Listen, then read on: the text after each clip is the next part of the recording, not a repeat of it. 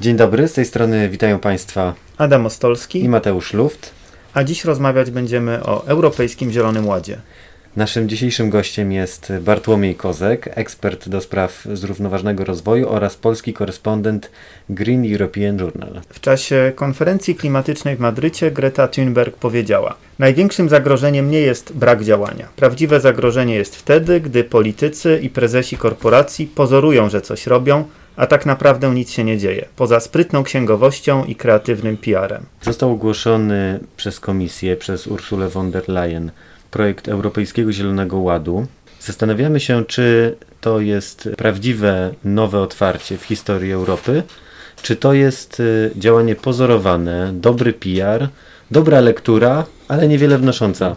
Trudno powiedzieć na tym konkretnym etapie, z tego względu, że mamy za sobą przedstawienie takich założeń i z tego, co widzieliśmy w samym tym komunikacie, który poznaliśmy w ostatnich dniach. Teraz czekać nas będą konkretne propozycje legislacyjne, rozpisane całkiem tak długofalowo.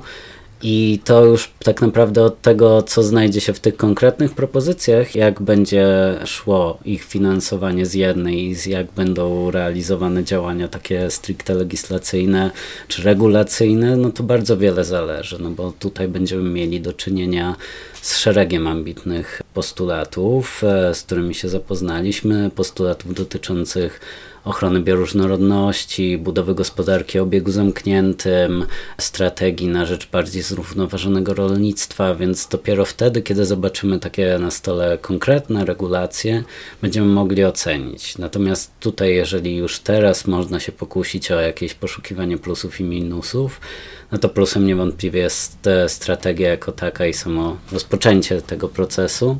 No a minusem jest fakt, że jeszcze nie wiemy, jak dokładnie będzie wyglądać e, kwestia finansowa. Mamy pewne zapowiedzi, ale to są na razie takie wstępne zapowiedzi. Ale w dokumencie pojawiają się konkretne e, daty, zapowiedzi, że to w styczniu zostanie przedstawione inne elementy, do, zostaną dopracowane w połowie roku, inne do końca roku. Czy ten dokument daje nam taką podstawę, żeby trzymać komisję za słowo? Tutaj napisaliście w strategii, którą zaprezentowaliście w grudniu, e, że konkretne kroki zostaną podjęte e, w stronę Zielonego Ładu, w stronę tej zeroemisyjności, w stronę całej transformacji gospodarki. Jak oceniasz, czy to jest coś, co jest twardą deklaracją? Jeżeli chodzi o same deklaracje, no to tak jak e, zresztą odwołując się do Grety Thunberg, no to możemy powiedzieć, że to są póki co deklaracje i tak jak mówię, te konkretne E, regulacje, na które możemy liczyć w kolejnych miesiącach, będą takim momentem, kiedy będziemy mogli te harmonogramy sprawdzić z rzeczywistością. Bo na tym papierze, tym papierze dwudziestoparostronicowym, e, z którym się mogliśmy zapoznać ostatnio, wygląda to bardzo obiecująco. Natomiast diabeł tkwi w szczegółach, moim zdaniem. Z jednej strony cieszy fakt, że jednym z takich podstawowych elementów planu nowej Komisji Europejskiej jest stworzenie tej narracji o tym, że ten Zielony Ład dla Europy jest jednym z takich wątków przewodnich ich działań i takim kołem zamachowym dla europejskiej gospodarki. Z drugiej strony pamiętajmy jednak o tym, że ta komisja ma dość specyficzny mandat. Z jednej strony dostała dość słabe poparcie w Parlamencie Europejskim, z drugiej Ursula von der Leyen stanowi kolejny taki wyłom w drodze do demokratyzacji Europy. No pięć lat temu po raz pierwszy mieliśmy eksperyment szpic kandydatów, gdzie kandydaci wiodący z najważniejszych europejskich partii politycznych deklarowali, że jeżeli ich frakcja wygra wybory, no to oni będą szefami Komisji Europejskiej. No tak nie było w tym wypadku.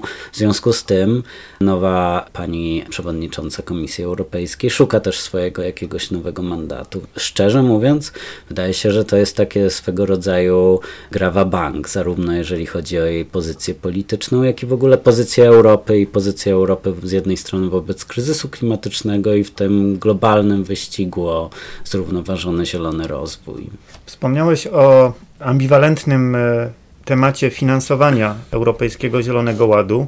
W dokumencie ogłoszonym przez Komisję przedstawiony jest e, pomysł mechanizmu sprawiedliwej transformacji, czyli wspierania regionów uzależnionych dziś od przemysłów wysokoemisyjnych, zwłaszcza wydobywczych. Natomiast strona finansowa polegać ma na lewarowaniu, czyli takim inspirowaniu, zachęcaniu sektora prywatnego oraz publicznego do podejmowania takich inwestycji, czyli wygląda na to, że środki finansowe zaangażowane bezpośrednio przez samą Unię Europejską nie będą aż e, tak duże. Na czym polega sprawiedliwa transformacja i czy, czy uważasz, że inwestorzy prywatni i publiczni będą się czuli zachęceni do tego, żeby ją współfinansować? Poruszyłeś szereg wątków. Jeżeli chodzi o kwestię sprawiedliwej transformacji, no to mówimy o takiej transformacji systemów nie tylko energetycznych, ale całego systemu ekonomicznego w tym kierunku, żeby jednak osiągnąć ten cel neutralności klimatycznej. I tutaj kolejny przypis a więc e, sytuacji, w której w połowie wieku, w 2050 roku, nie będziemy emitować e, prawie w ogóle gazów cieplarnianych, a jeżeli jeszcze jakieś będziemy emitować, no to Będą one pochłaniane dodatkowo, czy to poprzez rozwiązania naturalne, czy to poprzez e, rozwiązania technologiczne. Więc e, sprawiedliwa transformacja to jest szereg wyzwań. Walka z ubóstwem energetycznym, tworzenie zielonych miejsc pracy, które będą atrakcyjne, szczególnie dla osób z tych sektorów, które będą e, sektorami gasnącymi, tak jak wydobycie węgla. One w każdym ty z tych regionów Europy, który będzie się zmagał z tym problemem, będzie musiało wyglądać nieco inaczej. Inaczej będzie wyglądać na Śląsku, gdzie ten mnogość różnego rodzaju bazy przemysłowej i opcji zatrudnienia jest zupełnie inna niż na przykład Małopolsce Wschodniej, który jest innym takim e, rejonem, gdzie faktycznie wygaszenie na przykład elektrowni Bełchatów czy wydobycie węgla brunatnego wiąże się z szeregiem znacznie cięższych wyzwań. I teraz finansowanie. Jeżeli chodzi o prawdopodobieństwo tego, że da się zachęcić sektor prywatny, to tutaj nie mam aż takiej wielkiej wątpliwości. Tutaj plan Junckera, który też w dużej mierze polegał na bardzo podobnym mechanizmie, z którego Polska też zresztą całkiem nieźle skorzystała, tym się chwali polski rząd, no to pokazuje, że jest taka opcja i opcje zielonych inwestycji stają się coraz bardziej popularne wśród inwestorów. Ale to jest jedna strona. Druga strona, o której warto tutaj wspomnieć, no to wiąże się z kwestią odpowiedzialności integracji europejskiej, no i kwestią demokratyczną. I poruszyłem kwestię tę europejską, a mianowicie problemu, że to będzie przedsięwzięcie, które będzie niosło ze sobą szereg wyzwań gospodarczych i to będzie wymagać określonych środków. I jeżeli mówimy o transformacji na skali europejskiej, a mamy do czynienia z budżetem, który ledwo przekracza ten 1% PKB i o każdą dziesiątą czy setną dziesiątą tego PKB jako proporcji toczą się zażarte boje. Jeżeli mówimy o cięciach związanych z wyjściem Zjednoczonego Królestwa z Unii Europejskiej, no to mamy tutaj już szereg problemów E, związanych z tym, że Unia Europejska nie ma narzędzi finansowych do tego, żeby samodzielnie e, finansować tą transformację. I oczywiście ucieka się do tego, co może, czyli w tym wypadku lewarowania, wykorzystywania na przykład Europejskiego Banku Inwestycyjnego i trudno mieć o to pretensje. Natomiast jeżeli chodzi o decydentów w kręgach rządowych, no to tutaj te pretensje można by było mieć znacznie większe. Chciałem jeszcze podsumować kwestię lewarowania, czyli dofinansowywania projektów i wspierania samorządów, państw, różnych instytucji do podejmowania proekologicznych działań w zamian za udział Unii w tej inwestycji. Na ile precyzyjne są te szacunki Unii Europejskiej, takie cyfry rzucane milionowe, które mają zachęcić zachęcić, przekonać nas, widownie, społeczeństwa, polityków, że to jest naprawdę poważne przedsięwzięcie. Na europejskiej giełdzie pojawia się aktualnie najczęściej ta kwota 100 miliardów euro, jeśli się nie mylę, a więc e, no, taka kwota solidna, tylko oczywiście te publiczne kwoty to będzie kil, prawdopodobnie jakieś kilkanaście miliardów euro, co kiedy zaczniemy to rozkładać na poszczególne lata, to już nie wygląda aż tak bardzo imponująco. No i tutaj pojawia się szereg problemów. Z jednej strony, czy Europa jest gotowa na to wyzwanie, a z drugiej, nawet zapytałem trochę przewrotnie, czy Europa też, Unia Europejska ma aktualnie w tej formie, w jakiej jest, nawet też mandat do tego, żeby przeprowadzać taką transformację, mając z jednej strony tak niewielkie środki, z drugiej strony Kiedy popatrzy się na język tego dokumentu, to ma się wrażenie, że mówi się o nim z pozycji jakiegoś wszechwładnego lewiatana. Natomiast prawda jest taka, że właśnie pod względem na przykład kwestii budżetowych, no to ten, e, te kwoty, e, o których mówimy, nie są jakieś e, szaleńcze i tutaj oczywiście Unia Europejska nie będzie robić tych inwestycji w pojedynkę, bo cały, e, cały czas zmienia się też na przykład sektor finansowy i te zielone inwestowanie, inwestowanie właśnie bardziej chociażby w energetykę odnawialną zaczyna się rozwijać. Fundusze inwestycyjne decydują się czy to na ograniczanie, czy rezygnację e, z finansowania przedsięwzięć w paliwa kopalne, więc to będzie szło w parze z działaniami Unii Europejskiej. No, Unia Europejska będzie miała duże pole do popisu w kategoriach takich regulacyjnych, co rob, robiła w ostatnim czasie, czy to jeżeli chodzi o dyrektywę w sprawie plastiku, która wbrew pozorom również ma pewien taki kontekst klimatyczny, ponieważ rosnąca ilość tych plastików jednorazowego użytku również, jak się szacuje, mogłaby w pewnym momencie doprowadzić do tego, że stałoby się to jednym z istotnych źródeł emisji gazów cieplarnianych. E, mówi o ekoprojektowaniu i o, o regulacjach, które wymuszą na producentach sprzętu, czy to elektrycznego, czy elektronicznego, bardziej efektywne używanie surowców, czy zwiększy efektywność energetyczną, czy na przykład zużyć, zmniejszy użycie wody w różnego rodzaju przedmiotach codziennego użytku. Więc e, to jest oczywiście e, szereg jakichś takich przykładów na to, że Unia w kontekście jednolitego rynku ma tutaj pewne narzędzia, no ale tutaj wracam do tego pytania, na ile ma taką demokratyczną legitymizację do tego, żeby mówić, że zrobi tyle, po czym nie okaże się to kolejną bańką mydlaną i tutaj to jest olbrzymie wyzwanie. Ktoś, kto jest podejrzliwy mhm. wobec tego, tego planu i sprawczości Unii, powinien nie poprzestawać na naciskaniu albo lokalnie, albo na poziomie rządowym. Tutaj jest szereg wyzwań. Po pierwsze, jeżeli chodzi o to, żeby to nie była bańka, która pęknie nam e, w najbliższym czasie, no to mamy doświadczenie zakończonego niedawno szczytu klimatycznego w Madrycie, który jest oceniany raczej w kategoriach porażki niż wielkiego sukcesu. Parę rzeczy ponoć udało się pchnąć do przodu, natomiast za rok mieliśmy mieć i będziemy mieć szczyt klimatyczny w Glasgow, którym państwa tak naprawdę powinny się skupić tylko i wyłącznie na e, deklarowaniu coraz bardziej ambitnych celów emisji, redukcji emisji gazów cieplarnianych, a zamiast tego będą musiały jeszcze nie dość, że E, składać te deklaracje, to jeszcze zajmować się kwestiami, które nie zostały niejako przerobione w tym rozdaniu madryckim. Więc są powody do tego, żeby mieć pewien sceptycyzm, no ale teraz paradoksalnie,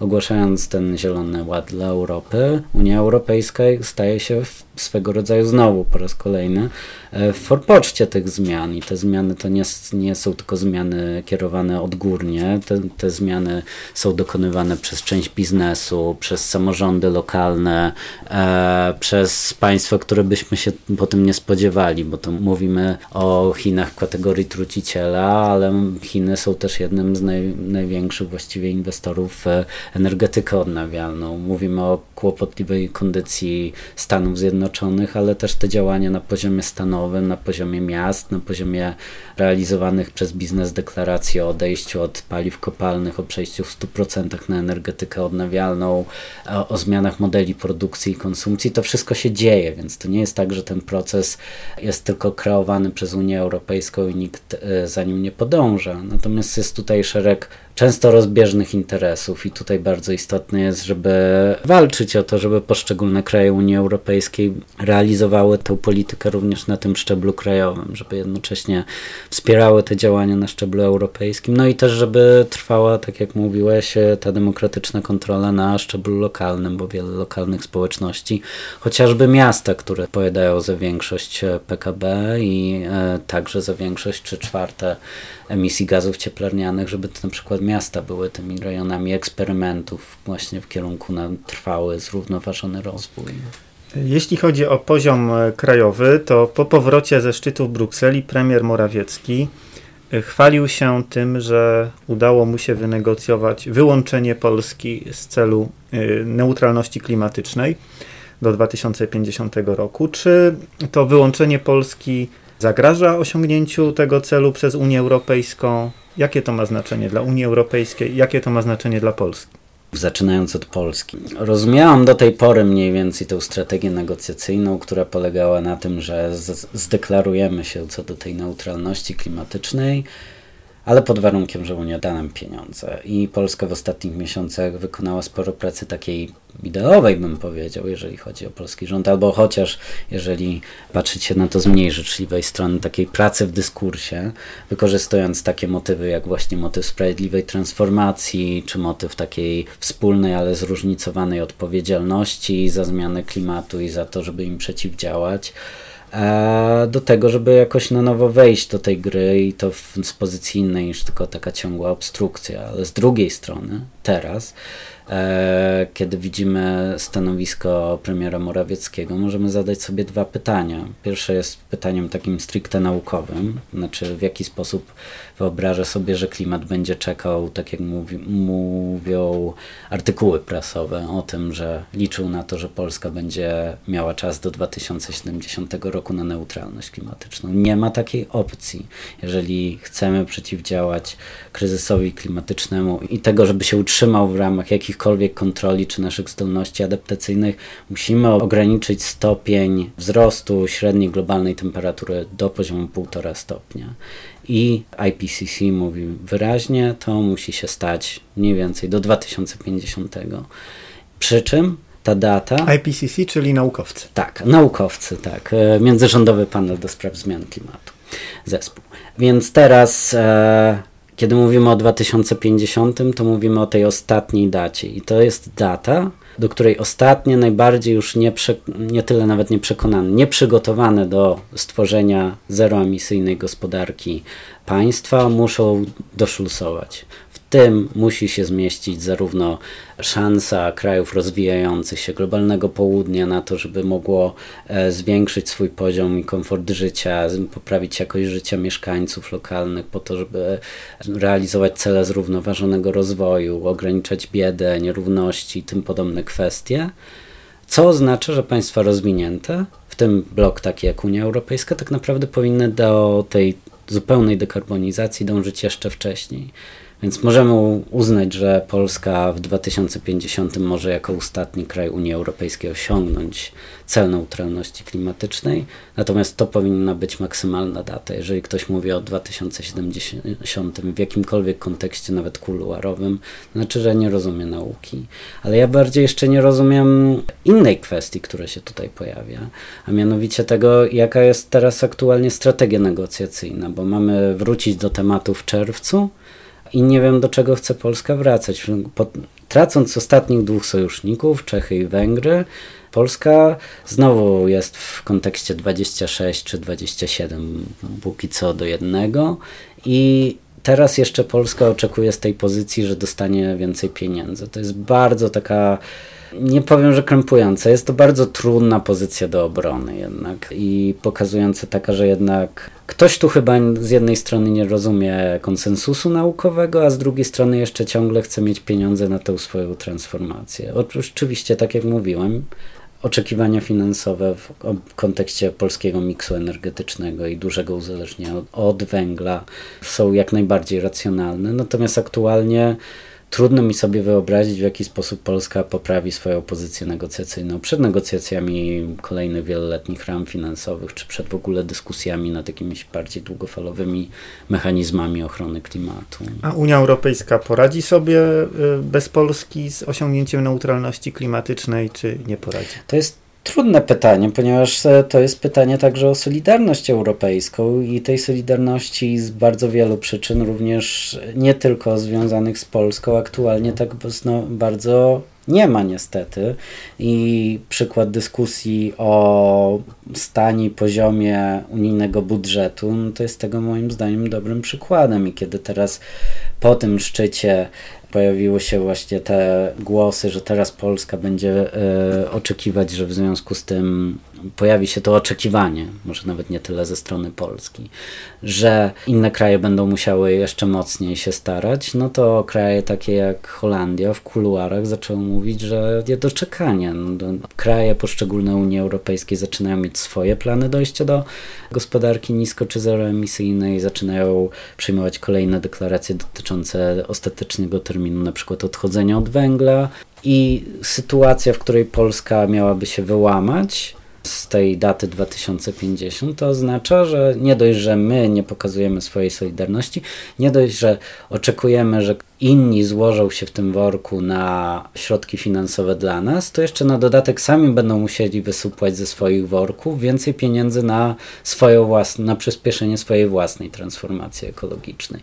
I teraz byłoby miło, gdyby wszyscy jak najszybciej tę transformację dokonali, na przykład w tym dokumencie, w Zielonym Ładzie dla Europy, mamy deklarację zwiększenia, plany zwiększenia re, poziomów redukcji emisji gazów cieplarnianych z 40% do 2030 jak obecnie, do 50%, a może nawet 55% do 2030, co już oznacza wyższe koszty. Środowiska ekologiczne, NGOsy, partie polityczne coraz bardziej uważają, że Unia Europejska powinna ten poziom redukcji w tym momencie osiągnąć na poziomie minus 60 55% nawet i osiągnąć stan neutralności klimatycznej do 2040 roku. Więc to oznacza, że to nie jest tak, że Polska jest krajem, który ma jakiś e, pogląd, który jest do negocjacji. Tak naprawdę ten konsensus zaczyna powoli, ale skutecznie być spychany w drugą stronę, więc Polska nie przesuwa tego w stronę dla siebie korzystną, tylko zaczyna być coraz bardziej w tej europejskiej układance odizolowana. Co jest jeszcze jedną ważną rzeczą. Jedna kwestia to są oczywiście deklaracje, a druga praktyka, bo poszczególne kraje Unii Europejskiej no to będą na pewno miały z neutralnością klimatyczną swoje kłopoty. Dodam tylko, że tak jak tu rozmawiamy, minęło 20 parę minut, czas ucieka, jesteśmy coraz bliżej 2050 roku czy 45, który powinien być dla nas ostateczną granicą osiągnięcia jakichś celów e, redukcyjnych. Dziękuję bardzo. Naszym gościem był Bartłomiej Kozek, ekspert do spraw zrównoważonego rozwoju oraz polski korespondent Green European Journal. Dziękuję bardzo. Do usłyszenia.